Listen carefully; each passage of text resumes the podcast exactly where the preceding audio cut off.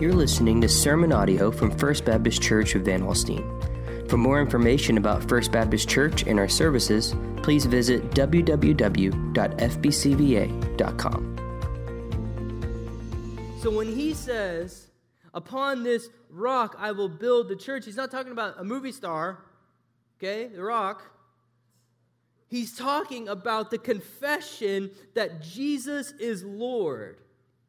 That is what he's going to build his church upon. And he says basically that if you don't confess Jesus as the Christ, you're not in the church.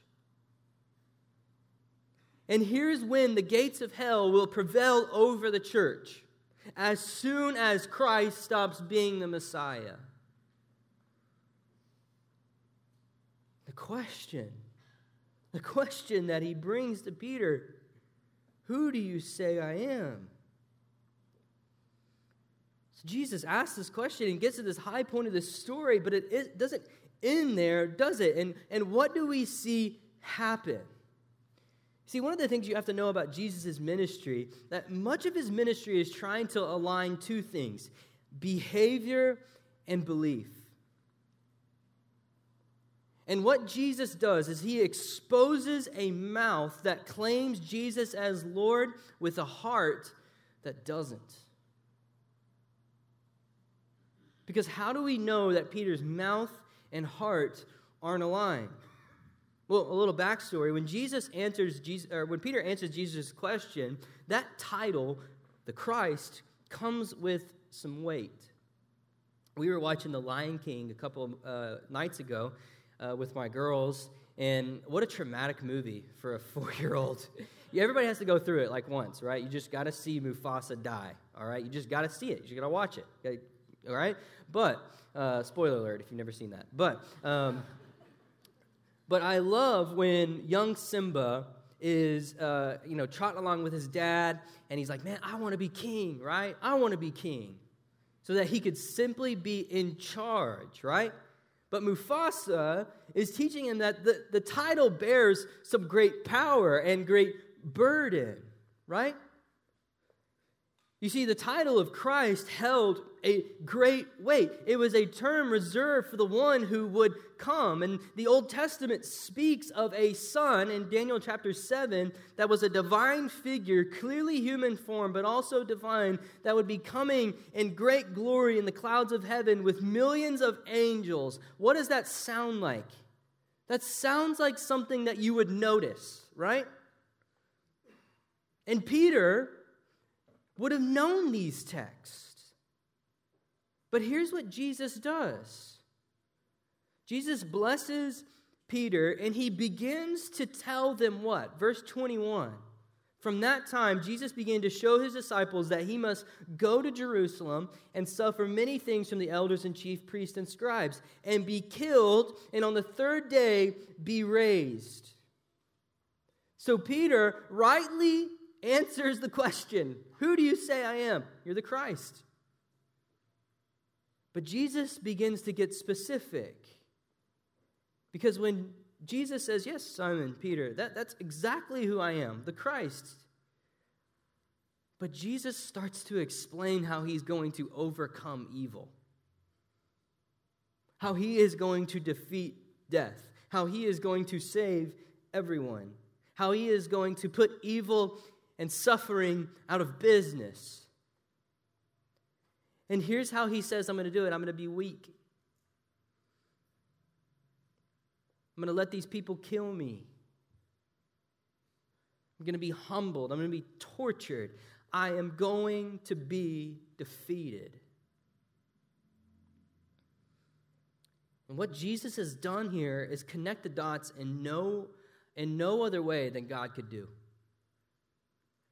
Where you have these texts in Isaiah that are speaking about a servant that's going to die.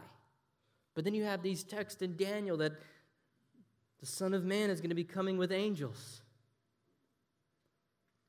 You see, no one put together that this divine figure coming from the clouds with great glory and power would lead to an executioner's death. And Jesus is saying, This is how my kingdom will come, and this is how my kingdom will be marked by humility and weakness. Now, understand the rebuke. You have this high top for Peter where, like, the Christ pats you on the back. Vulnerable moment for me, okay? Words of affirmation right here, okay? Anybody else? You tell me I'm doing a good job, I will do a better job, right? Peter gets a little slap on the back and goes, Man, bless you.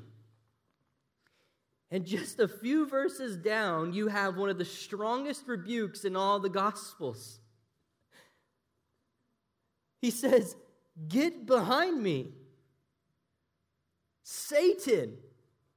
Like, you know who Satan is, right? I don't know how everyone's biblical knowledge. You don't want to be called Satan.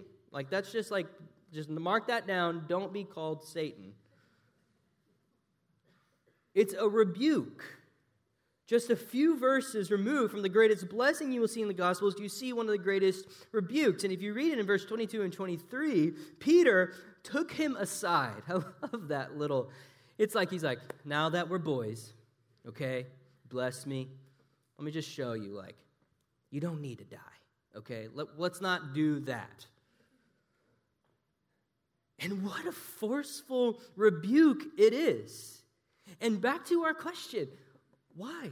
Why was this such a forceful rebuke? Why did Jesus get so upset? It reminds me of a time that Jesus was in the desert.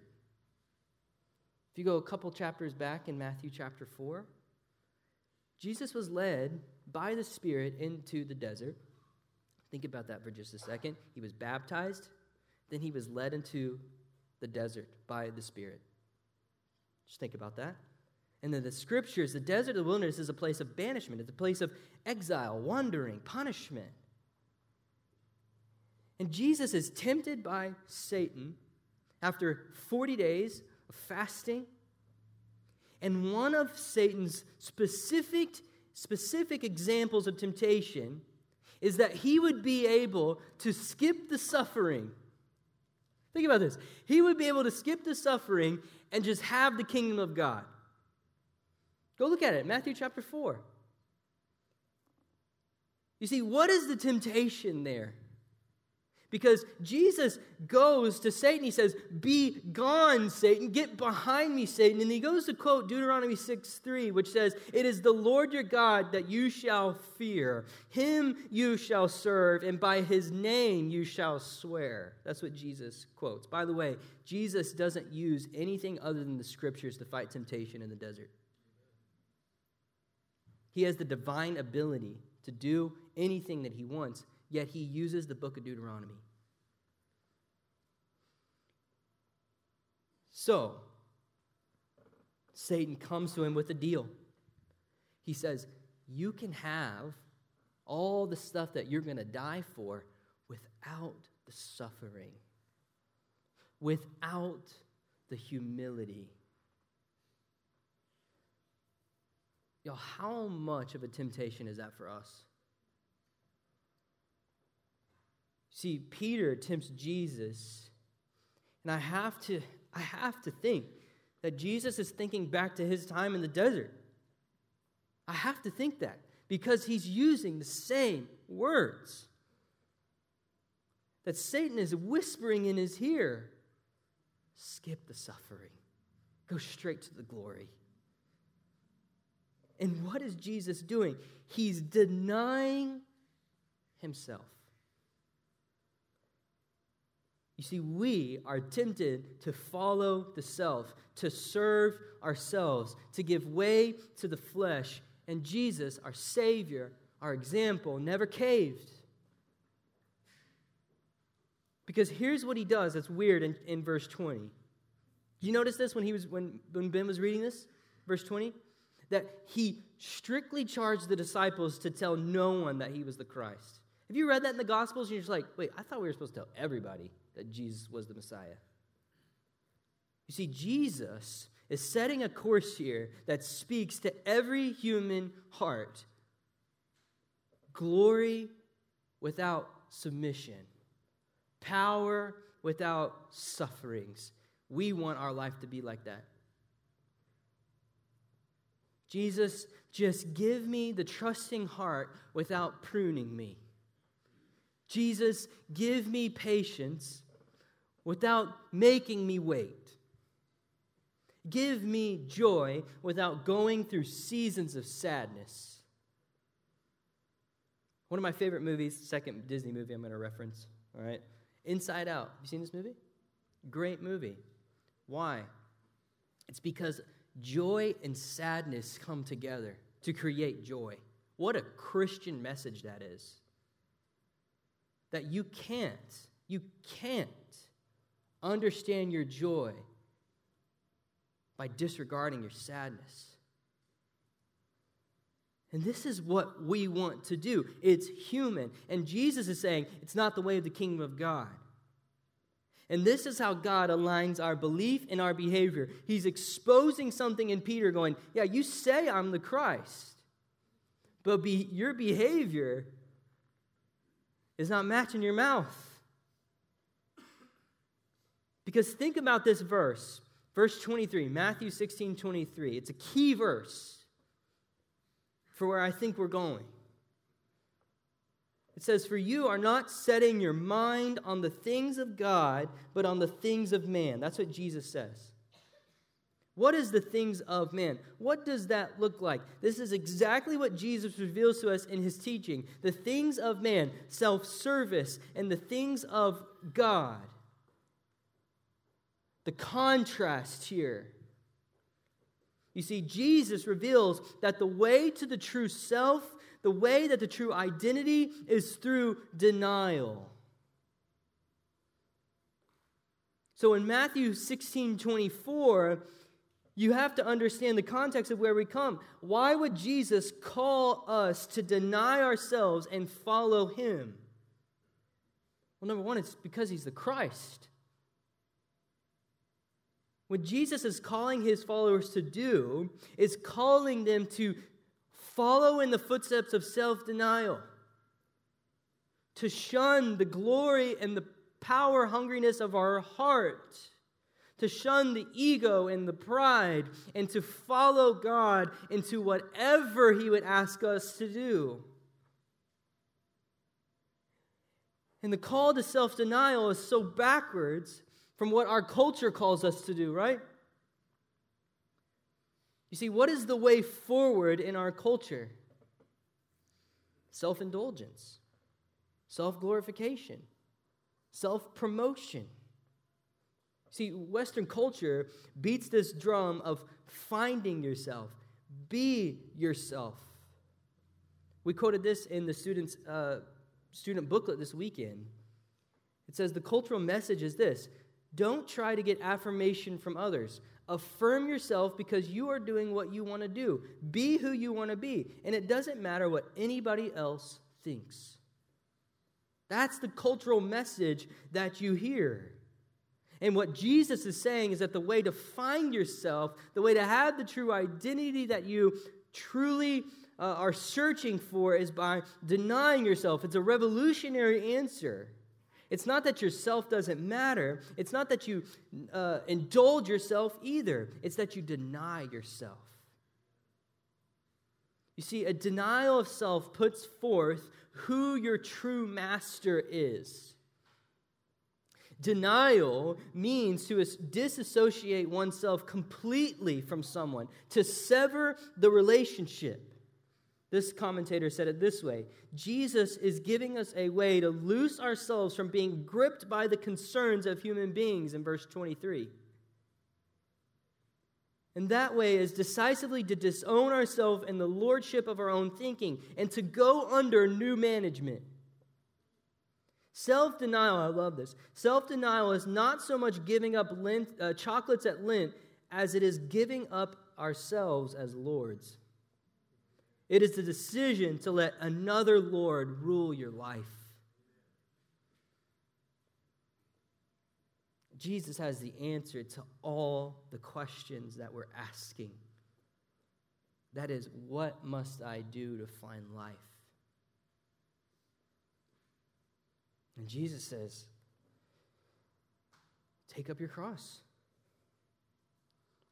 What would that indicate? It, it indicates a type of self denial. It indicates the idea of death, and it indicates an idea of publicity. Cross bearing was a public act, but it also indicates the way of Jesus. Because Jesus himself took the cross on his back. It is to be active in walking in the way of God and not man. But here's the question, right? How does denial lead to life? Now, you may be hearing me and go, okay, tell me what I need to do here. I'm talking about denying, but what does that look like on a daily basis in 2022? And here's what's so fascinating about this. He says in verse 25, Jesus says, For whoever would save his life will lose it, but whoever loses his life for my sake will find it. You see, denial of self leads to freedom to admit exactly who you are. Think about think about this in regards to formation, being formed as a human being. What Jesus is saying here is you're trying to save yourself. It's exactly the temptation that Jesus had in the wilderness in Matthew chapter 4. It has a dual meaning. To save yourself means that you're self reliant while at the same time denying the fact that you need saving. Have you ever met a man that thinks that they can lift anything without anybody's help? There's a lot of teenage boys over there that think they can do that, right? It's the act of understanding that I need saving, that I need help. The denial of self is the ability to say that I can't save myself. And until you get rid of the veil that you can't save yourself, you will never be able to look at yourself honestly. There's a lot of people that are extremely defensive about any deficiencies that they have. Have you met these people? Maybe you're one of them. There's always a constant deflection. If you may say something that I have a weakness of, but have you met that person? They're, they gossip way more than me. You see, without the denial of self, you'll never be able to admit weakness, never be able to admit the depth of your selfishness. Why? Because if you did, you'd lose your life raft. You would lose the understanding that I can save myself.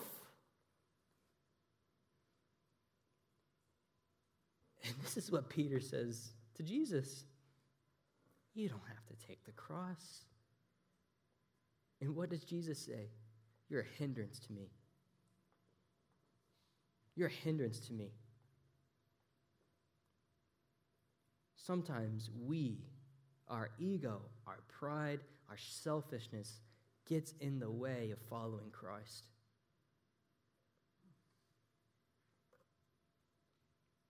But it's not only to the freedom to admit exactly who you are, but it's the freedom of outside influence. We live in a time in which the words of people can pierce in any environment that we place ourselves in. It used to be just like someone would call you and call you whatever. But now you can type whatever you want, you can tweet whatever you want, and you can sign your name to it, and nothing happens. And here's the worst thing is that it hurts. It hurts. Things people say to you, things that just marinate in your mind.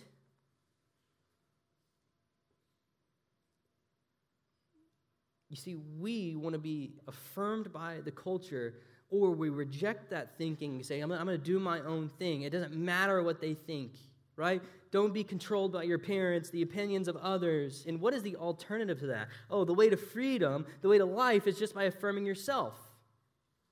And here's what you're doing you're just enslaved to another opinion. You're still under the control. You just have found someone else that agrees with you, and that's just yourself. We can't get away from comparing. It is the way of man, it is the way of self one of the most popular albums of 2021 uh, was written by a, a, girl named Olivia Rodrigo, okay? And I, I listened to it for research, all right? I, I minister to these teens. I have to understand what they're listening to, right? And she, she came out with this song uh, called Jealousy, Jealousy. Okay? And this girl had the best selling album of 2021. And she talks about this idea of comparison. She talks about wanting to throw her phone away and that she knows that she's pretty, but she looks at other girls and thinks that she's not. And she gets to this point where she says that comparison is killing me slowly, and I think too much about people that don't know me. And she says, I, All I see is what I should be happier, prettier, jealousy. If that's not just the perfect example of what we do every day. We're surrounded by opinions, we're surrounded by these ideas comparison, and nothing's good enough. You see, for us, she might be the height of success, yet she is displaying the human condition. What does it gain if you gain the whole world yet lose your soul? The way most of our gain is ourselves is, is through achievement, through how we're perceived by others, how much we're affirmed. And, and here's what the gospel does, and here's what Jesus is calling us to do that the gospel frees us from the slavery of opinion. It, it frees you from the slavery of the false identity. How? Because in the gospel of Jesus Christ, you're given the verdict before the performance. You understand?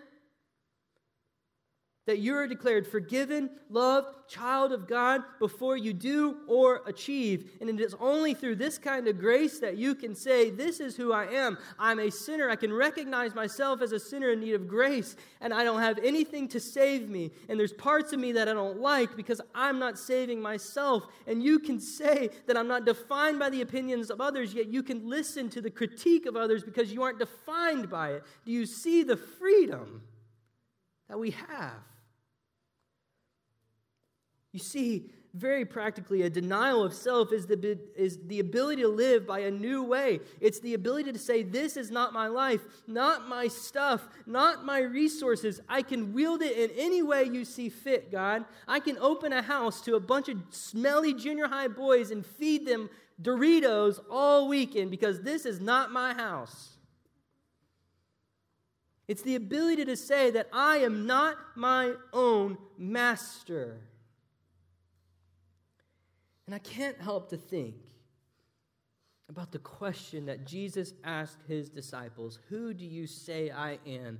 Knowing exactly how Peter would answer and exactly how Peter would go on to deny him, Jesus, three times. It was very clear in that moment when he was denying Jesus to a little, little servant girl by a fire couldn't do anything to him. She just asked, weren't, weren't you with that Jesus guy? No. And he actually curses her, cusses her out.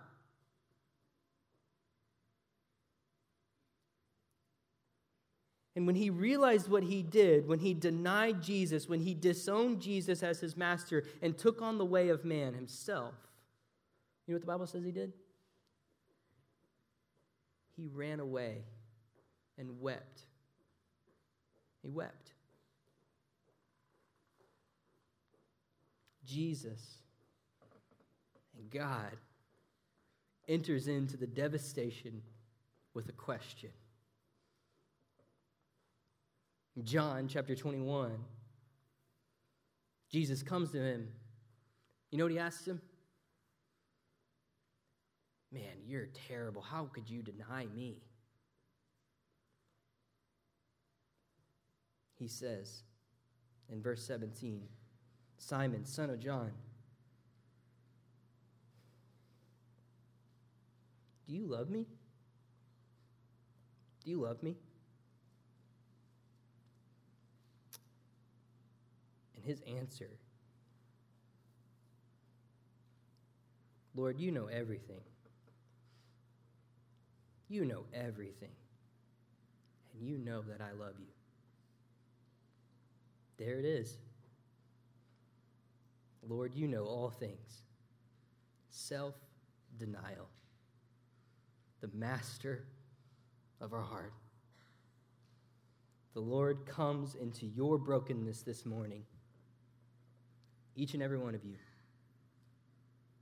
with a question. He's not coming with wrath, he's coming with a question. It's gentle. Do you love me?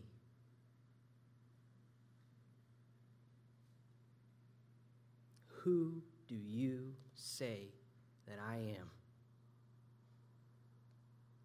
Jesus is unfazed by what you call him, but your life will be forever changed by what you call him. Let's pray together.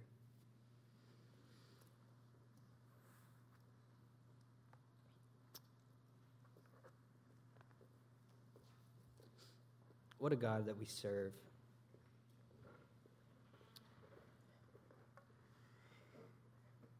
I don't know the burdens in this room. I don't know the hurts and the brokenness. I don't know the shame and the weight. But I know how God reacts to those things. And there's a clear, clear picture of a God that meets us in our brokenness, that meets us in our needs. For some of us, we can't fathom a God that knows all the things that we have done, all the ways that we have continued to deny Him in our lives, and yet comes to us with a question, an invitation. For some of us, We've been a follower for a long time, yet we have been indulging in the way of man daily. There is no self denial, there is no no following, no cross bearing. And again, we're not coming with shame. You may be feeling shame. But Jesus comes with you, to you, with a question Do you love me? Love is an action, it's a daily decision to put the needs of another above yourself.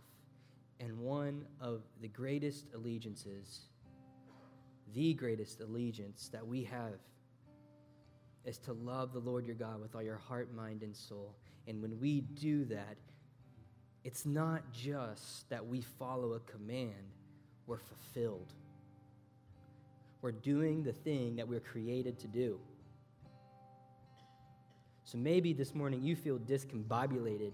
You feel like you just can't get happy or joyful you feel like you can't get comfortable, there's an invitation. And I would just ask you to respond to that. Respond to that in a way that only you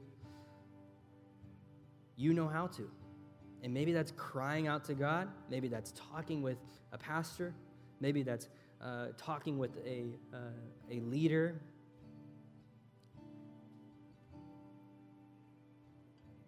what a great God that we serve, that comes to us in the midst of our brokenness and offers a hand. God, we love you. We thank you for this day. What a great day. Great day of worship and pr- proclamation. And as we sing this final song, God, I pray that our hearts would just burst with love for you and thankfulness for what you have done for us. And we ask these things in your holy name. Amen. Thank you for listening to this message from First Baptist Church of Van Alstyne. For more information about our church, visit www.fbcva.com.